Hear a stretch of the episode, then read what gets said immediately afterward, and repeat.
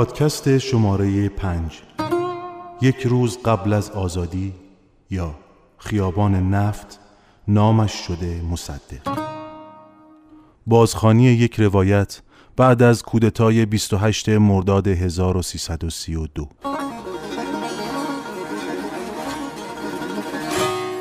همه داستان از این تصنیف شروع شد.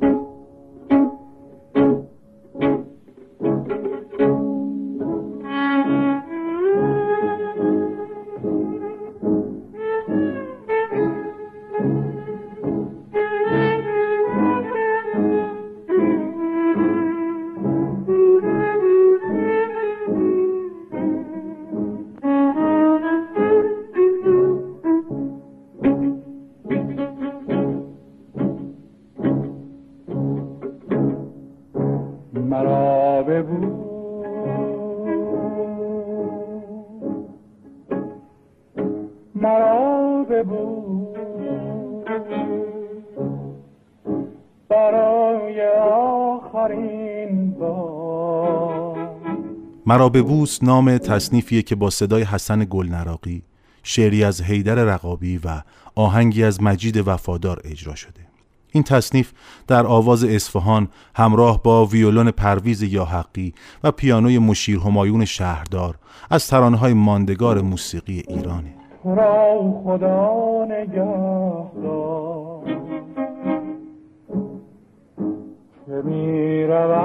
به سوی سرنوشت ما گذشته. گذشته ها گذشته. برم به جست جوی سرنوشت. شعر مرا به بوس توی مجموعه شعری از حیدر رقابی به نام آسمان اشک در سال 1329 در انتشارات امیر کبیر به چاپ رسید. این ترانه برای اولین بار در فیلم اتهام با صدای خواننده با نام پروانه به اجرا در اومد که مورد توجه قرار نگرفت. بعد در سالهای بعد از کودتای 28 مرداد ترانه مرا بوس برای اولین بار از رادیو با نام مستعار خوانندهش پخش میان توفان هم پیمان با قایقران ها. گذشته از جان باید بگذشت از توفان ها. به نیم شب ها دارم با یارم پیمان ها. که بر فروزم آتش ها در کوهستان ها. شب سیاه سفر کنم ز تیر گذر کنم. نگه کنه گل سر غم برای من بعد از کودتای 28 مرداد توی رادیو ایران برنامه شما و رادیو به گویندگی کمال مستجاب و دعوه این ترانه پخش شد. پیش از پخش ترانه مستجاب و دعوه اعلام می‌کنه که این تصنیف توی یک محفل خصوصی ضبط شده که به دلیل جذابیت خاص اون به پخش اون مبادرت میورزیم. منظور از محفل خصوصی همون جلسه ضبط این ترانه با صدای گل نراقی توی استدیوی شماره 8 رادیو تهران بود. البته خواننده های مختلفی از جمله علیرضا حسین خانی خواننده و کمانچه نواز لور هم این اثر رو در دهه چهل اجرا کردند. مرا به بوس به عنوان ترانه قهرمانی سرود آخرین ساعات پیش از اعدام و فریاد علیه کودتا و اختناق در تاریخ ایران موندگار شده. عبدالرحیم جعفری ادعا می‌کنه که این شعر رو حیدر رقابی برای دختری که دوست داشته سروده و سرایش اون ارتباطی با اعدام سرهنگی به نام سیامک نداره. دختر زیبا امشب بر تو مهمانم در پیش تو میمانم. طالب بگذاری بر من دختر زیبا از برق نگاه تو عشق بیگناه تو. روشن سازد یک امشب من مرا در مورد ساخت و سروده شدن این ترانه باورهای مختلفی وجود داره به عنوان نمونه پرویز خطیبی نمایشنامه نویس تنز پرداز و برنامه ساز معروف رادیو ایران. توی مجموعه خاطرات خودش از جمع هنرمندان که توی کتابی با عنوان خاطراتی از هنرمندان به چاپ رسیده درباره ضبط ترانه مراببوس نوشته یک روز که اعضای ارکستر بزرگ رادیو در استدیوی شماره 8 جمع شده بودند و انتظار روح الله خالقی را میکشیدند حسن گلنراقی به دیدار پرویز یا حقی آمد. حسن فرزند یکی از تجار معتبر بازار بود که با اکثر هنرمندان دوستی و رفاقت داشت. او را به استدیو راهنمایی می کنند. در آنجا پرویز یا حقی با ویولون و یکی از نوازندگان با پیانو مشغول نواختن آهنگ مرابه بوس بودند. پرویز که چشمش به گل نراقی میافتد می‌گوید به این آهنگ گوش بده. گل نراقی یکی دو بار به آهنگ گوش می دهد و آن را زیر لب زمزمه می کند و در این ضمن مسئول ضبط برنامه موسیقی که پشت دستگاه نشسته بود دستگاه را به راه می اندازد و این قطعه را بی آنکه کسی متوجه شود ضبط می کند گلنراقی به دنبال کار خودش می رود و مسئول ضبط نوار ضبط شده را از طریق رئیس وقت رادیو برای موینیان سرپرست انتشارات رادیو میفرستد. وقتی موینیان و سایر مسئولان به نوار گوش می دهند تصمیم می گیرند که آن را پخش کنند و ماجرا را با پرویز یا حقی در میان می گذارند. پرویز می‌گوید این کار برای گلنراقی گران تمام می شود زیرا او از یک خانواده سرشناس مذهبی است و پدرش با کارهای هنری به شدت مخالف است قرار می شود گلنراقی را به اداره رادیو دعوت کنند و موضوع را با خودش در میان بگذارند. گلنراقی می آید و گفته های پرویز یا حقی را تایید می کند ولی به علت اصرار دوستان قبول می کند نوار بدون ذکر نام و با نام مستعار خواننده ناشناس پخش شود.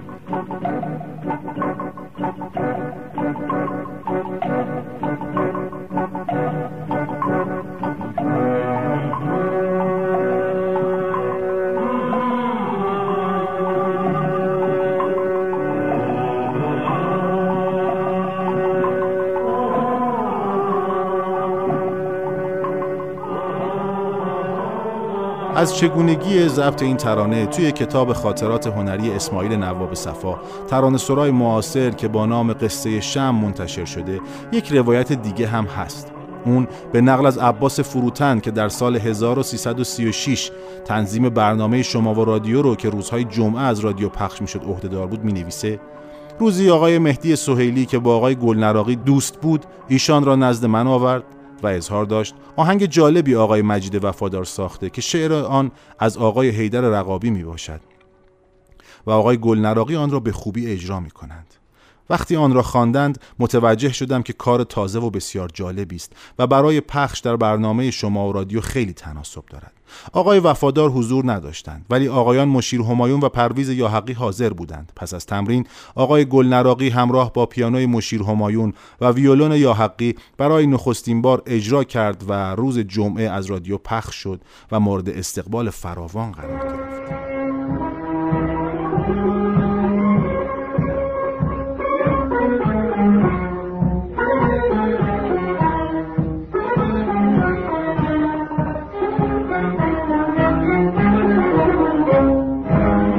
ترانه مرا بوس با صدای حسن گلنراقی ضبط و اجرای دوباره نشد. هرچه بود و هست همه از همون نسخه که در استدیوی شماره 8 رادیو ایران در میدان ارک تهران ضبط شده. توی همون ایام مردم گفتند و باور کردند که شعر این ترانه غمگین در عین حال شورانگیز رو سرهنگ ژاندارمری عزت الله سیامک از رهبران سازمان نظامی حزب توده ایران قبل از اعدام در 27 مهر ماه 1333 توی زندان و در وصف سرنوشت غمانگیز افسرانی که اعدام می شدن سروده. ادهی هم بر این تصور بودند که این ترانه رو سرهنگ دوم توپخانه محمد علی مبشری عضو دیگه ای از رهبری این سازمان در وصف سرهنگ سیامک در آخرین دیدار خودش با دخترش در شب قبل از اعدام سروده. گرچه بعدها گلنراقی خواننده این ترانه توی مصاحبه با ایرج طبیبی گیلانی توی مجله روشنفکر در پی تکذیب این موضوع برای اولین بار اعلام کرد که شاعر این ترانه از استادان رشته ادبیات دانشگاه تهرانه در دانشنامه ایرانیکا اومده که وقتی که رقابی پیش از خروج از کشور دوست خود وفادار را برای آخرین بار دید وفادار از او خواست شعری برای موسیقی که اخیرا ساخته بنویسد. رقابی شروع به نوشتن کرد و وعده داد که قبل از خروجش از کشور اون رو به پایان برسونه. بعد از اون که واپسین شب رو با دوست دختر خودش به صبح رسون از فرودگاه زنگ زد و شعری که سروده بود رو برای وفادار دیکته کرد که سرشار از کلمات پرشور و پر احساس بودند. مرا ببود مرا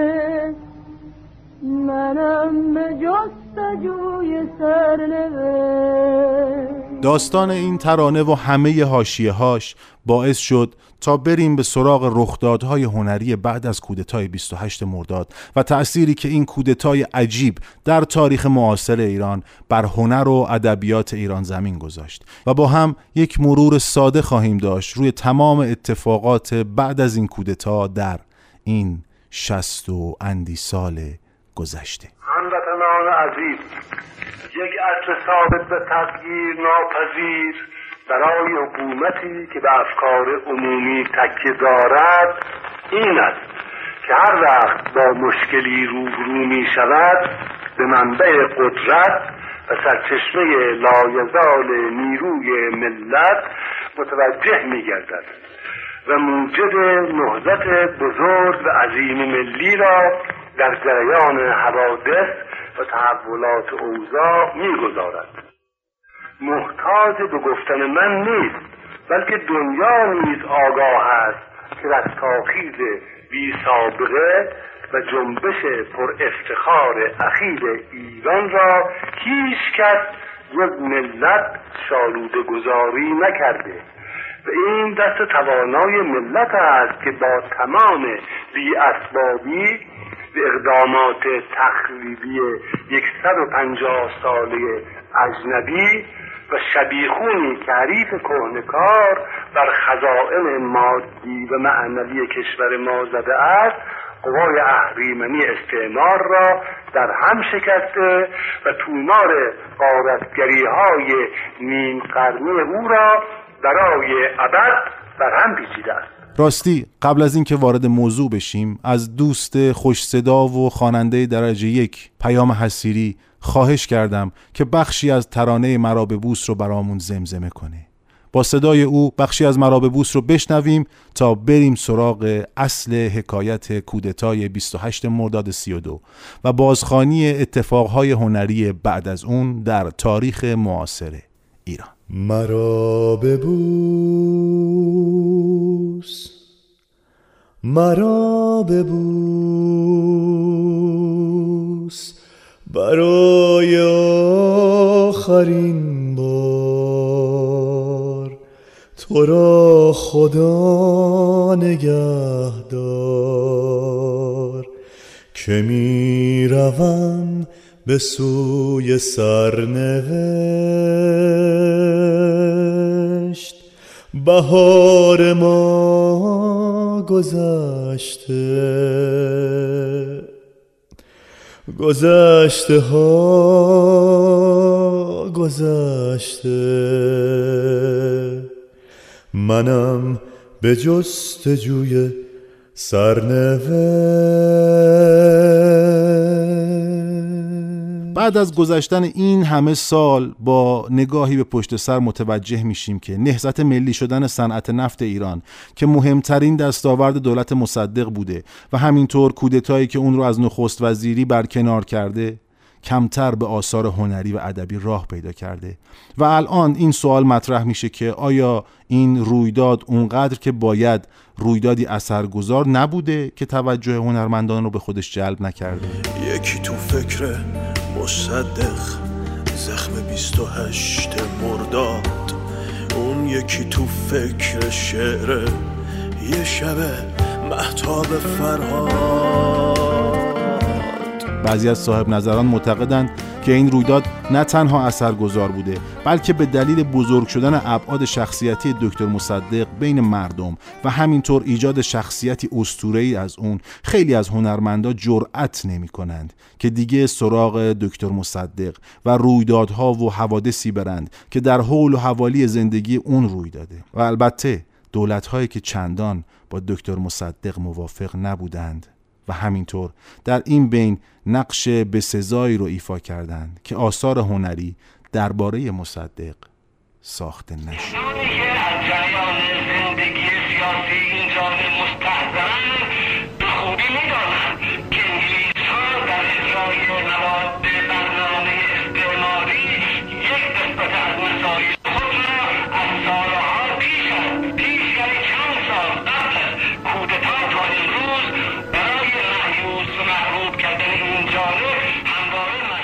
در حوزه هنرهای دراماتیک باید بگیم که بعد از سقوط دولت مصدق در 28 مرداد 1332 و بعد از تبعید اون به روستای احمدآباد حکومت پهلوی اجازه ساخت فیلم و اجرای نمایش‌هایی با موضوع کودتا رو به هنرمندان نمی‌داد.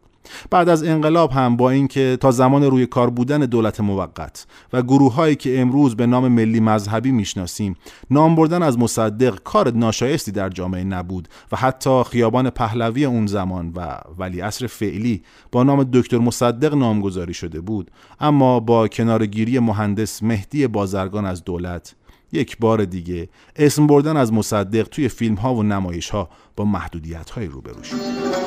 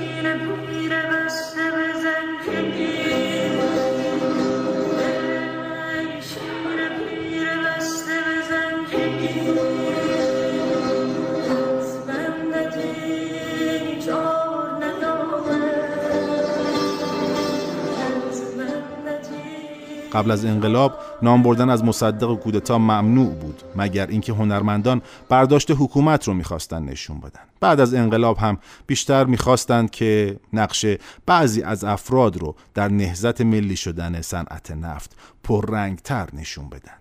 اما در حوزه موسیقی باید بگیم که کلونل علی نقی وزیری در همون سالهایی که صنعت نفت ایران ملی شد به پاسداشت این واقعه سمفونی نفت رو برای تار و ارکستر می نویسه که این اثر هیچ وقت اجرا نمیشه و هیچ دست نوشته ای هم از نوتهای اون به دست نیومده. اما تنها یک بار آقای وزیری با تکنوازی تار خودش این اثر رو در رادیو اجرا می‌کنه و با استفاده از نواری که از اون به دست اومده. ارکستر ملل در ایران تونست در سال 2006 اثری بر مبنای اون تنظیم کنه.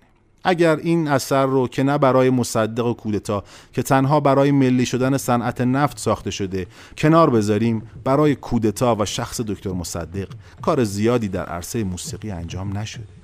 منصور تهرانی یکی از معدود آهنگسازایی که برای مصدق کار ساخت. اون چند سال پیش با همکاری ایرج پارسیفر آلبومی با نام مصدق شهابی در شب میهن ساخت و خودش هم توی این اثر آوازها رو خوند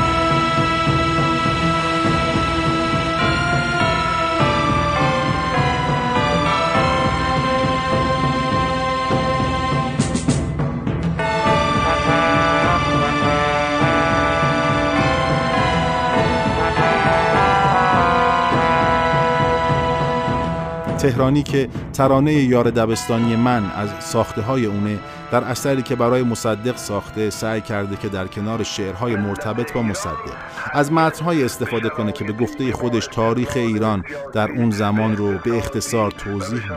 تهرانی میگه من فکر می‌کنم که باید به زبان ساده این ماجرا را به نسل جوان توضیح داد. اون به یاد میاره که در سالهای اولیه انقلاب ترانه‌ای برای مصدق ساخته شده اما به درستی به یاد نداره که چه کسی این ترانه است. قامتش اگر خمیده اگه خسته بود صداش عمری دلوا پس ما بود غم ما تو گریه هاش سقف پروازش بلند بود.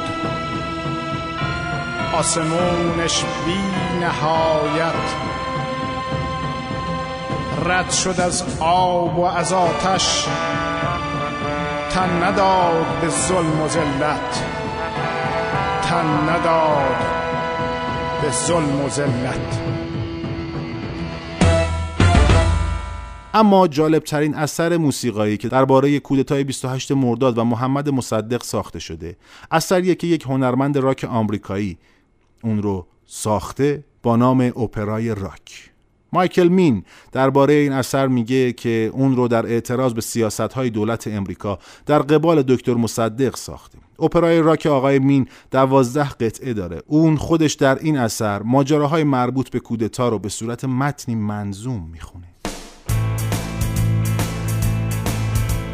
For almost two years, the British have embargoed, clinging to an empire slipping away, pushing Iran to the arms of our Marxist foe. This ought to cause us dismay. British arrogance and rule authoritarian spawns the thoughts of a people proletarian. The Fedayeen terminate dissenters. Power grows on the left of center. Communists, communists. Communists, communists. Truman would wait, but Ike's a man of action. Communists, communists. Human rights are just a distraction.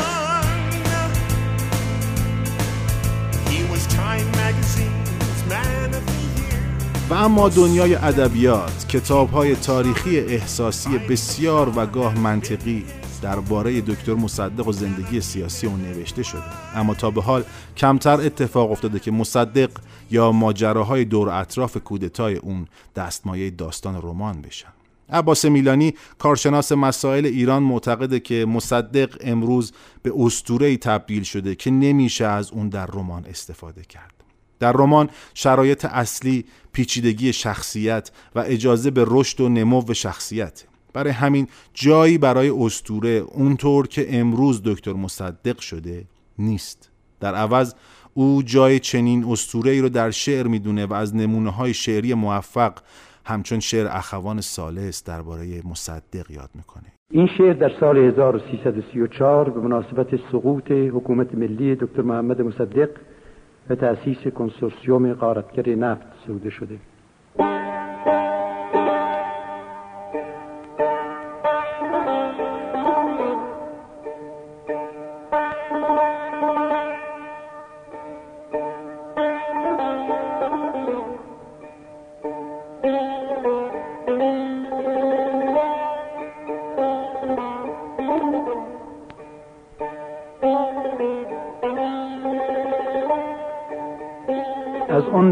شوم که خون بود شالش. سنبل نماند و جلوه باغ و چمن نماند. رنگین کمان عشق فرو مرد در افق جز ابرهای تیره گلگون کفن نماند. امید را به معبد تزویر می‌کشند جلاد روزگار برآرد از او دمار. بن مرزار و نم گلهای رنگ رنگ تاراج رفت و خانه کژدم شده است مار تا کوتوال قلعه ز بارو فتاده است کشتی رهزنان گهر و گنج می‌برد. بگدازد از مصائب ایام شمع من خورشید من ز ظلمت کین رنج می‌برد. حق را ز ترسناک حراسی به دل نبود. هر چند چندگاه جهانی به کام اوست پندیست نقض و بهر من این پند را سرود فرزانه ای شگرف که تاریخ ناموست. ایرج جنتی عطایی شاعر و ترانه سرا معتقده که یکی از دلایل حضور پررنگ مصدق در شعر ایران حس مظلوم پرستیه و میگه اونچه که درباره مصدق از شعرای یکی دو نسل پیش از من باقی مانده تعذیه است درباره از دست دادن یک آرمان یا رهبر یا رخدادی قلع و قم شده. با این همه هنوز رخدادی مثل کودتای 28 مرداد نتونسته که مستقیم وارد دنیای ترانه سرایی ایران بشه. هرچند که فضای یأس و ناامیدی بعد از کودتا در آثار ترانه سرایان شنیده میشه اما به قول ایرج جنتی عطایی توی فضای ترانه سرایی ما هنوز کارهایی که بر مبنای تحقیق باشن انجام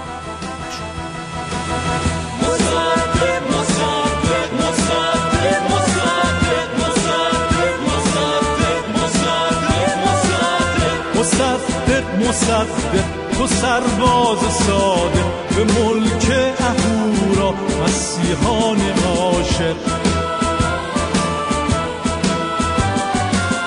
تو ای شور ملت برای این یک مرور ساده و کوتاه بود بر تأثیر یک کودتا روی فضاهای فرهنگی و هنری. اتفاقی که هیچ وقت آنطور که باید نیفتاد.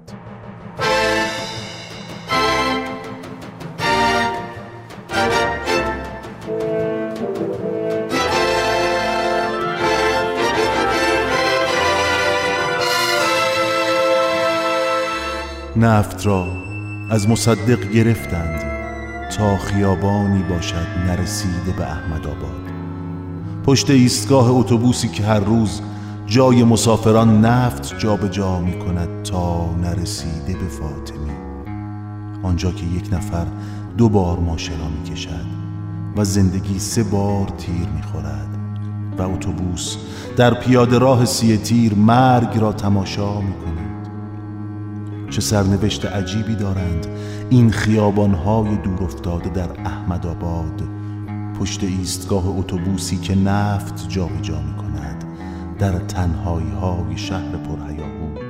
در این خیابانهای دور افتاده که نفت می کشند جای سیگار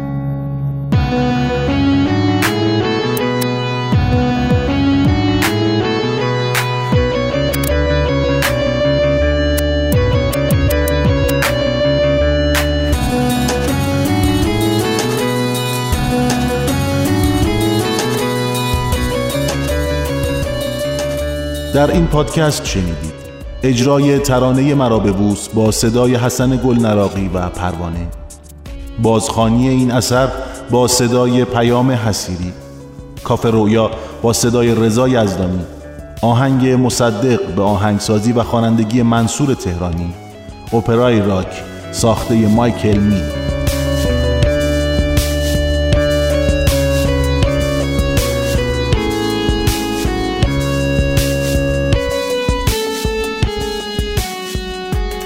و صداهای دکتر محمد مصدق و مهدی اخوان سالس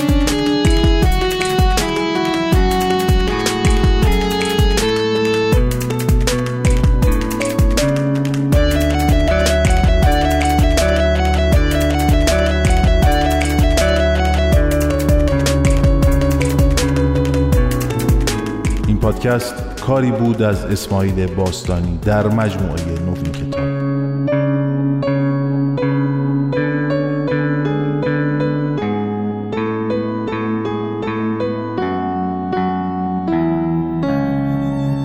موسیقی پایانی این پادکست نقشی بر دل نام دارد. ساخته هوشنگ کامکا. از جهان بر دل ما نقشی است که هیچ طوفانی آن را نخواهد ستود از ابدیت بر دل ما رازی است که هیچ زبانی آن را نخواهد گفت. از عشق بر دل ما غمی است که هیچ معشوقی را بر آن راهی نیست. از هستی در تن ما گنجی است که پس از مرگ خاک تیره از آن توانگر می شود. از هستی در تن ما گنجی از هستی در تن ما گنجی. از هستی در تن ما گنجی از هستی در تن ما گنجی در تن ما گنجی که بس از من که بس از من